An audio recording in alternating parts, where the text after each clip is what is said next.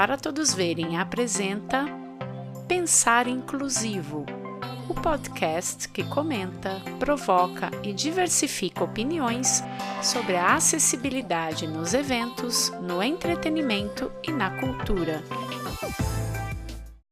Olá, eu sou o Fabrício, eu sou branco, tenho cabelos castanho claros, já meio grisalhos, olhos azuis, um óculos vermelho e a minha barba no mesmo tom que os cabelos. Estou com uma camisa azul, atrás de mim tem uma prateleira com souvenirs e, uma, e umas fotografias penduradas. Olá, eu sou Mari Sabino, sou branca, com os cabelos castanhos na altura dos ombros, os olhos castanhos claros. Eu estou hoje com um blazer de veludo azul sobre camisa vermelha. Este é mais um episódio do Pensar Inclusivo com o Pensamento. Por que o trabalho do intérprete de Libras está tão em evidência hoje? A língua brasileira de sinais talvez seja a forma de acessibilidade mais conhecida da maior parte dos brasileiros. Presente em muitos programas de televisão, principalmente ao vivo, sua importância já é entendida por quase todos os espectadores. Mas o que está sendo ofertado já é satisfatório? Além da TV, está sendo ofertado em eventos ao vivo como se deve? E nas outras mídias? No Brasil, já são mais de 10 milhões de surdos, dos quais 3 milhões sofrem de surdez profunda. A língua brasileira de sinais é para todos eles? Outras questões mais sutis inerentes à deficiência não são de amplo conhecimento, como somente o intérprete da TV que fica lá dentro daquele quadrinho no canto inferior direito da telinha. Consideramos aquelas pessoas de idade que perdem a audição gradativamente como surdas, você sabia que há uma distinção entre surdos que são oralizados e os que não são oralizados? Que muitos aprendem o português com um segundo idioma e que nem sempre a legenda em português com a qual nós estamos habituados é suficiente para suprir o entendimento do surdo? Esta e muitas outras questões serão elucidadas pela nossa convidada de hoje. Cássia Galassi Parejo, é uma mestranda em Psicologia do Desenvolvimento, tem pós-graduação em Língua Brasileira de Sinais, com proficiência em tradução e interpretação. É guia intérprete pela Associação Brasileira de Surdos Cegos e já tem 15 anos de experiência nesse segmento. Oi, Cássia, bem-vinda. Olá. Você pode fazer sua descrição, por favor, e falar qual é o seu sinal na comunidade surda? Olá, primeiramente, muito obrigada. Meu sinal na comunidade surda é esse. Sou, tenho pele branca, cabelos castanhos longos, olhos castanhos, estou com uma blusa azul com flores rosa, e atrás de mim uma parede branca e uma pequena estante à minha direita com alguns livros atrás. Muito bem, Cássia. Hoje nós vamos falar um pouco aí sobre a comunicação da pessoa com deficiência auditiva hoje no Brasil. É, quais são os recursos disponíveis para ela hoje nessa comunicação? Hoje, o que a gente mais tem em questão de acessibilidade, ainda mais visando a tecnologia, é a legenda acessível, é a legenda com intérprete de Libras e os outros recursos que já a gente já conhece, que são os aparelhos auditivos. É isso que a gente mais usa em se tratar de tecnologia, porque aqueles telefones que antigamente se usavam, tudo isso foi trocado pela, pelo celular, WhatsApp, né, a facilidade. Que bom, facilitou muito, mas ainda tem muitos obstáculos, né? Quais você acha que são os maiores enfrentados hoje na comunicação? Então, a, o maior obstáculo é a língua, porque o surdo ele precisa de que a pessoa que vai se comunicar com ele entenda a língua de sinais ou que pelo menos esteja disposto a compreender através da escrita, da leitura, que esteja algum recurso disponível para que ele possa compreender. Então, a maior dificuldade é na língua, na comunicação, porque sem ela o surdo não compreende, né? A informação não chega até ele. Perfeito. E como é que se deu a sua formação como intérprete de Libras, Cássia? Como é que despertou esse interesse nesse trabalho? Então, eu comecei com amigos. Eu fazia faculdade de administração, não tinha nada a ver, trabalhava em secretariado. E aí eu comecei a ter amigos surdos, né? Eu era adolescente, tinha por volta de 16 anos, e fiz um curso de Libras porque a minha irmã fez primeiro. Achei legal o certificado, achei bonitinho aquela, aquelas mãozinhas no certificado e fui na brincadeira, achei interessante. E aí eu comecei a ter amigos, porque dentro do curso tinham surdos que tinham a mesma idade que eu, por volta de 17, 18, que ajudavam o professor. E aí eu comecei na feira com eles, comer pastel, sabe? Aquela coisa bem de adolescente, saindo. E criei a amizade. E aí eu fui indo e, e os caminhos levando para uma área que eu desconhecia, que era a área profissional, para trabalhar hoje apenas como tradutor, intérprete de Libras na área da inclusão social. Perfeito. E agora falando um pouco sobre a deficiência auditiva, quanto a algumas questões que não são tão evidentes para muitas pessoas. Vamos fazer um bate-papo rápido, uns esclarecimentos assim. A pessoa que perde a audição ao longo dos anos, ela é considerada surda? Depende. Depende se ela usa a língua de sinais.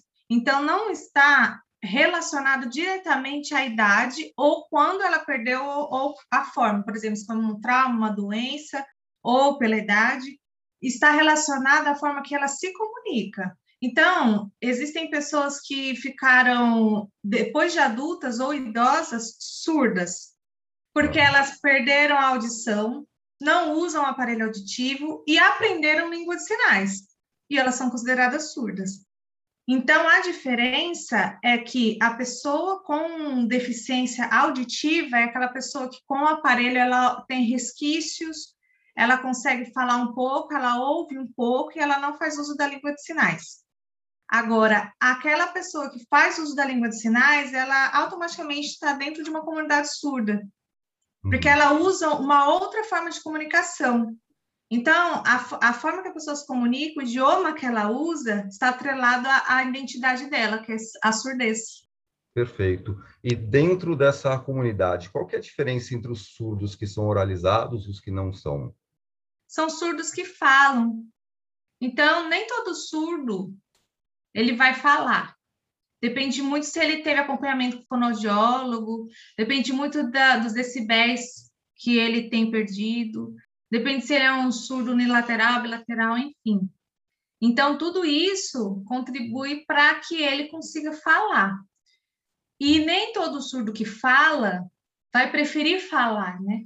Então, eu conheço muitos surdos que eles aprenderam a falar, mas eles não gostam de falar é vergonha, é, as pessoas não me entendem tão bem, ou eu prefiro me comunicar em língua de sinais. Hum. Então, dentro da comunidade surda, oralizados são surdos que falam, não oralizados são surdos que não falam palavras, não constroem frases, é, digo palavras que a gente ouve, né? Perfeito. E quanto ao aprendizado de Libras, como é que é, como é que ele se dá para o surdo de nascença, a pessoa que se tornou surda? Então, quando você nasce surdo, a sua primeira língua é a língua de sinais. Porque você aprende, aprende se comunicar visualmente. Quem nasceu ouvinte, primeiro vai aprender o português, vai falar. E a segunda língua que vai ser os sinais, porque aí perdeu ao longo do tempo. Então, o, o surdo que é de nascença, ele geralmente ele aprende na escola.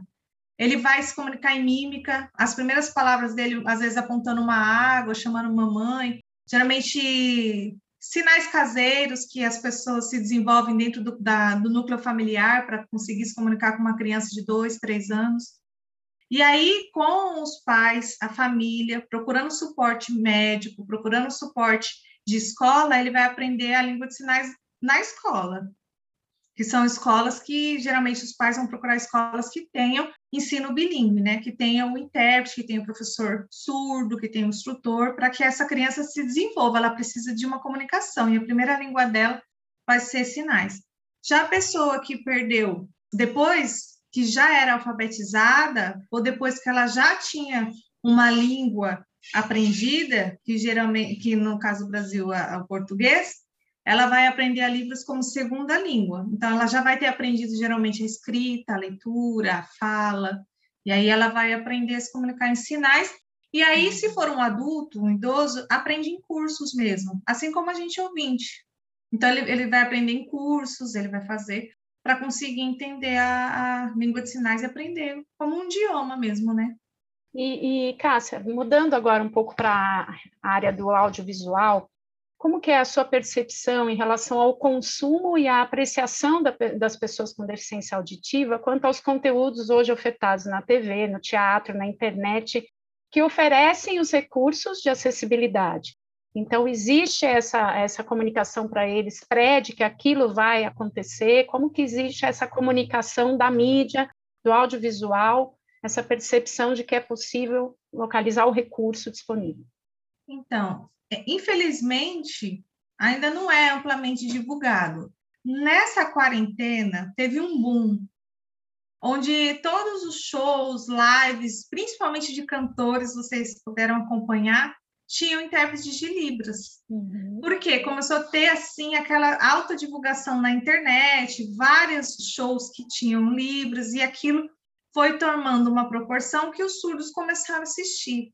Então, para que eles tenham acesso, tem que começar a ter e a ter com frequência. Então, se às vezes tem um show de um, uma determinada, às vezes um teatro, uma apresentação, só tem é, existem 30 apresentações daquele mesmo show, mas apenas um em libras, não vai ter o público esperado. Primeiro, porque nem todos os surdos vão estar disponíveis naquele dia, naquele horário. E segundo, porque para a divulgação de apenas uma exclusividade de um dia, não vai atingir o público esperado, né? Então, eu acredito que com mais recorrência, com mais, é, mais disponibilidade de recursos acessíveis, de lugares acessíveis para quando o surdo tiver interesse, assim como todas as pessoas ouvintes, vai ter mais pessoas assistindo, mais surdos que vão prestigiar. E você acha que além dessas gravações, é, que são muitas vezes gravadas ao vivo, também transmitidas ao vivo, além dessas, as outras produções, o cinema, as séries, isso tende a crescer também? Você acha que acompanha essa oferta ou não? Eu acho que acompanha, mas ainda com bastante limitação principalmente filmes brasileiros, porque é, tem até uma, uma grande luta da comunidade surda, porque aos filmes brasileiros nem legendas tem no cinema, né? Porque só filmes dublados e legendados de fora, né? Então, o surdo ele quer assistir, ele quer assistir desenhos animados, ele quer ir no cinema e não tem acesso nem à legenda, né, no Brasil. Então, e ainda é uma luta muito grande. Eu acho que só algumas coisas, infelizmente, só assim quando tem uma lei, quando existe uma exigência por parte assim da agência, ó, a agência dos cinemas terão que ter legendas, pelo menos tantas sessões por mês, aí funciona.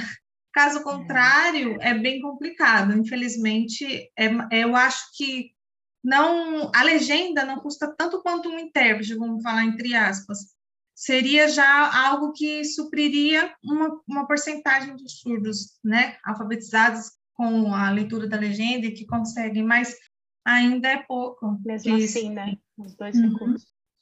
Essa é uma outra questão que também não tem muita visibilidade. Como é que se dá o trabalho de interpretação para surdos cegos? Então, esse, essa interpretação o, a, o profissional ele tem que ser duplamente qualificado, ele tem que ser guia e intérprete. Então, não basta você ser intérprete de Libras e não basta você ser guia, porque a pessoa ela, é, ela é surdo-cega, né? Então, ela precisa de um acompanhamento para que você faça a comunicação dela do jeito dela. Os surdos cegos nem todos se comunicam através da Librastat, porque todo mundo pensa que o, sur, o surdo cego vai se comunicar segurando sua mão. Nem todos. Existem mais de 30 tipos de forma de se comunicar com o surdo cego.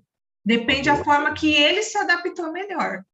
Tem o braille tátil, libras tátil, a voz ampliada, o tadoma. Existem vários recursos.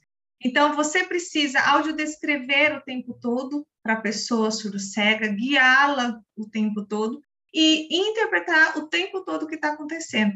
Então, você tem que ter várias técnicas e estudo para você trabalhar com o surdo-cego, né? Ok. Na parte de eventos, qual é a sua opinião sobre as apresentações de espetáculos com acessibilidade, com disponibilidade de recursos em dias específicos, no teatro ou em centros culturais? É a falta de demanda, é a falta de verba, falta de divulgação dos meios específicos, é a produção, às vezes ele não divulga, o surdo não vai, às vezes ele tem, não divulga, enfim, vira um ciclo vicioso. Eu acho que é, é muito restrito você colocar um dia e um horário para ter, como eu comentei agora, né? Tem um espetáculo, um, um, show, e nesse espetáculo a gente vai se apresentar todas as sextas, tal horário. E, e, no dia 14 vai ter Libras, no dia 14 vai ter de descrição. Então, você restringe, porque é aquele dia, aquele horário, e o surdo, a pessoa com deficiência, tem que se adaptar naquele calendário seu. Eu acho que deveria ter mais opções, mais dias, mais horários, oportunidades para que participe. Agora, a questão da verba, não sei se talvez entre que a, que administração do show pense, ah, vou ter que ficar disponibilizando acessibilidade toda vez, enfim. É, nem todo o surdo, nem toda pessoa com deficiência visual, enfim, todas as pessoas precisa ser de graça. Essa ideia de que eu vou fazer o show e aí eu vou disponibilizar ingressos de graça para as pessoas com deficiência e eu vou dar não, a pessoa com deficiência vai pagar. Se você der para ela a opção, ó, vão ser todas as quintas, tá horário. Que ela pague, que ela entre, que ela participe. Mas muitas pessoas querem dar, às vezes, essa questão do gratuito, mas é essa questão do restringir. E aí fica aquela balança ruim, porque às vezes não vai ter o público, mesmo que seja gratuito, ah, dei de graça, nem veio.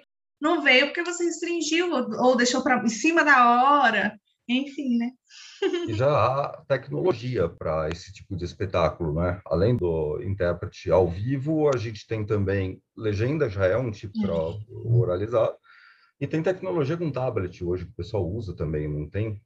Tem. Esse recurso existe, né? A gente conseguiria dar um jeito para tornar esse, esse acesso democratizado. Claro, com certeza. E, e nem sempre o inter... exatamente, nem sempre o intérprete ele precisa estar no local. A gente uhum. pode fazer a interpretação à distância, tendo acesso ao conteúdo que está sendo passado ali na hora. Enfim, né? A gente tem várias opções de, de acessibilidade, né?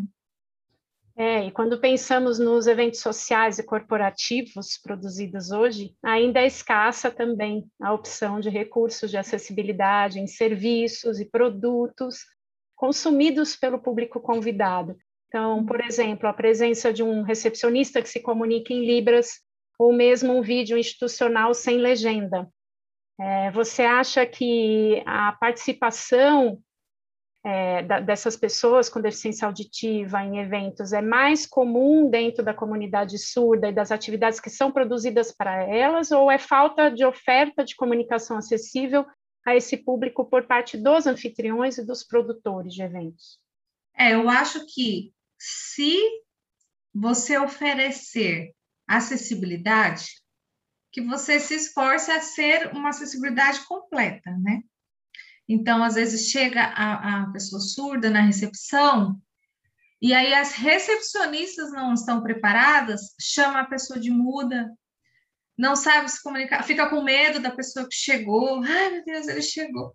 Então, você preparar todas as pessoas que fazem parte daquilo para a sua proposta de acessibilidade, já vai ganhar, vai ganhar o ponto de que os surdos que participem chamem outros surdos e falem, vale a pena, é legal. Lá é acessível, as pessoas nos entendem, a gente vai conseguir participar desse evento. Então, quanto mais oferta você tiver e que seja uma acessibilidade de verdade, não seja assim, uma acessibilidade só meio fingida, só tem o intérprete ali, mas ninguém está entendendo nada. E aí você consegue que o público vai, vai se divulgando, né? Dentro da comunidade vai se divulgar que aquilo faz parte, que aquilo funciona, que aquilo é bom. É, hoje é aí... é possível com a rede social todo esse caminho, né? Eu acho que se você se preparar e fizer um convite adequado, divulgar nos meios adequados, a coisa vai acontecendo, né? Uhum. Eu até vou uhum. fazer uma última questão sobre esse assunto para causar um pouco mesmo, porque eu sou da área de eventos e a gente percebe no dia a dia tudo isso que você está comentando aqui. E hoje nós vemos até mesmo por conta da boa oferta de eventos híbridos e apresentados remotamente, como você mencionou, é possível atender o evento das duas formas, né? Muitas conferências e cursos oferecendo a comunicação acessível. Então, você vai lá, digita, ah, temos comunicação acessível, ponto. Mas quando você se inscreve e busca pelos recursos, a maioria desses eventos oferece somente Libras, descartando a oferta da audiodescrição e da LSE, que é uma legenda específica também, né, que você mencionou aqui. Você também enxerga desta forma, Libras está mesmo em evidência e por quê? Eu é, com certeza. Assim, eu sou intérprete de Libras, vejo que com o, o, a quarentena, enfim, teve esse crescimento por parte da mídia, de todas as lives terem Libras, e eu vejo, na verdade, que é mais visível. E as pessoas gostam daquilo que elas estão vendo acontecer. A audiodescrição fica no bastidor. Exato. Aquilo que às vezes, entre aspas, não se vê tanto. E eu, na minha marca, quero mostrar que eu faço acessibilidade. Eu mostro do mesmo pensamento. Com uma pessoa ali é. fazendo gestos. Então, acessibilidade resumida em, em, libras é totalmente equivocada. Aquilo não é acessível porque só está atendendo um público que é o público surdo. Mas as pessoas usam daquilo para promover o evento, para promover que aquilo é bonito, que aquilo é legal. E olha só, tudo começou porque os intérpretes fazendo música se aparece muito se movimentando e com as caras e bocas, que são as expressões faciais necessárias. Mas aquilo tudo, para quem não entende, é bonito, é legal, é engraçado e dá visibilidade. Então, mas não, não necessariamente torna-se acessível por isso, né? Então, a, a, a, preocupação é grande de quando você falar que um evento é acessível, ser acessível de verdade, entender todos os públicos que você está atendendo, que sejam todas as pessoas ter acesso ao seu evento, né? É muito claro para nós que, se nós quisermos levar acessibilidade total a produtos de mídia e eventos, nós precisamos de profissionalização pessoas especializadas que possam se dedicar integralmente às atividades de Libras, audiodescrição, etc. Assim como os espaços têm uma estrutura adequada para oferecer esses recursos. Mas aqui nessa, nessa nossa parte de finalização propositiva, o mais importante é aqui a gente pensar o como, não só o porquê, mas pensar o como fazemos para chegar a um ponto onde as pessoas com deficiência poderão escolher o dia ou o horário para assistir a um filme ou ir no cinema, ou uma sessão de teatro, assim como nós videntes e ouvintes fazemos, sem nos preocupar com uh, um dia específico, quando há um, tendo a certeza que o evento já vai estar tá adaptado para ela. Ou seja, que a gente falou, tecnologia a gente já tem. Muita coisa é, de Libras a gente faz, ela é visível, a audiodescrição não é. Eu e a Mari, a gente cansa de receber orçamento uh, pedindo acessibilidade, já peço em Libras e fala, ih, ó, pessoa, com deficiência visual. Ah, como é que, enfim, é, um trabalho aí que a gente tem de instrução. E finalizando, deixando a oportunidade de quem deseja fazer parte desse mercado e companhia dos nossos objetivos, perguntaríamos, você que é responsável pela formação de novos profissionais, como que é o estudo de Libras? Quais são as principais habilidades que a pessoa que deseja ingressar nesse mercado tem que ter? Então, é, Libras é um idioma, né, uma língua. Então, você tem que ter interesse em aprender uma língua do zero. Como você vai aprender o inglês, o francês, o espanhol. Então, entender que Libras ela faz parte de uma comunicação de um grupo, mas não é para você ir naquela falando de habilidades, não é para você ir naquela intenção de coitadinho, que dó, vou ajudar, não. É você ir na intenção de aprender, vou aprender um novo idioma, uma língua de uma comunidade que é desenvolvida, que é madura, que tem sua estrutura gramatical, que tem a sua influência, porque muitas pessoas desistem do, de ser profissional de Libras porque vão com a intenção meio é, equivocada a intenção de, ah, eu vou fazer o bem, eu vou ajudar, coitadinho. E quando se depara com uma comunidade forte, quando entende que eles têm as opiniões próprias, os pensamentos, são estudados, não vão aceitar qualquer língua de sinais, não vão aceitar qualquer coisa, assim, ah.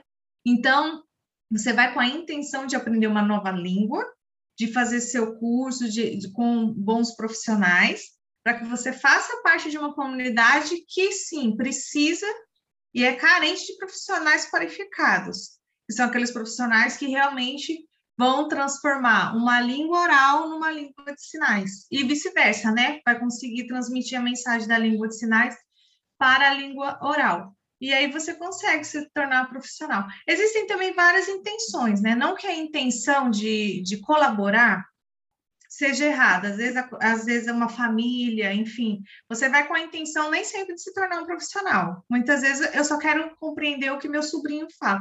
Isso é maravilhoso, porque você vai tornando um mundo comunicativo com as pessoas que não, que não são oralizadas. Isso é bom também, isso não é errado. É só você ir com a, mente aberta de que Libras é uma língua.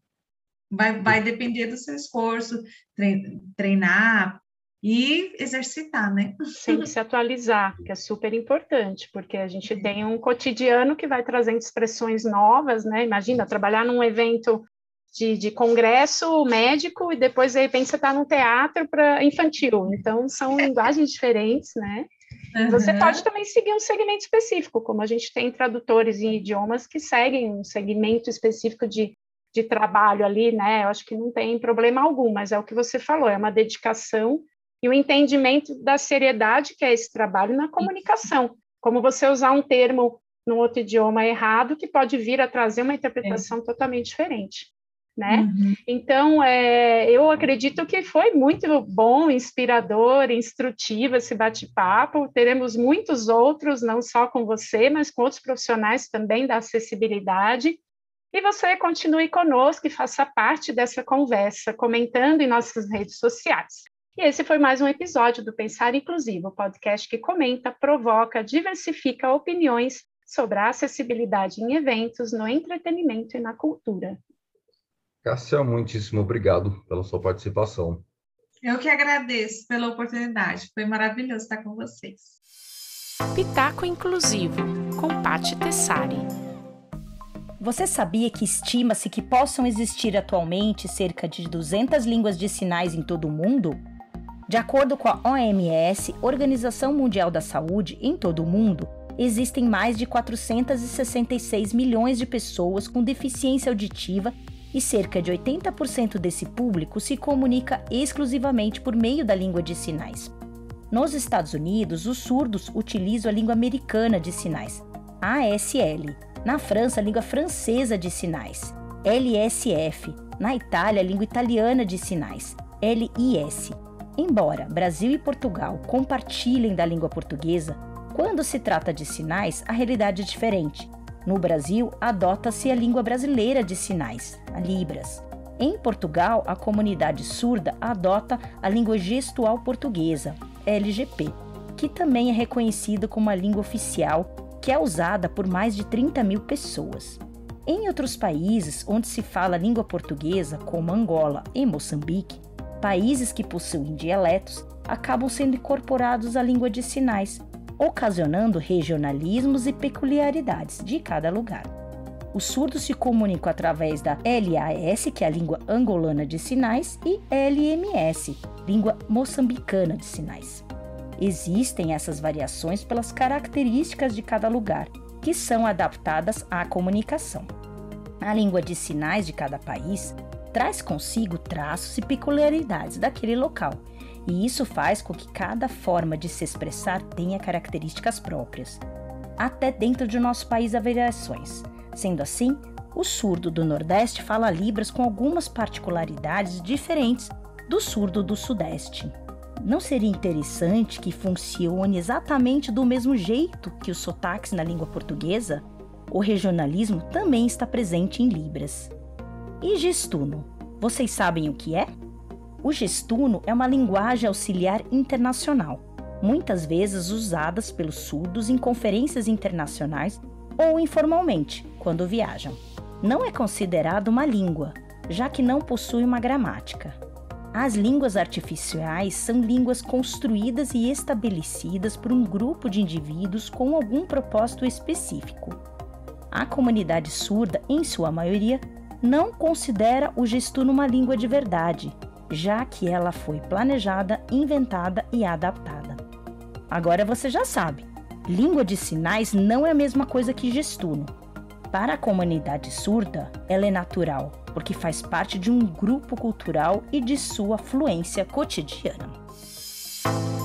O Pensar Inclusivo é mais uma produção da Para Todos Verem Soluções em Acessibilidade. Acompanhe as nossas atividades e outras entrevistas em www.paratodosverem.com.br. Também pelas redes sociais.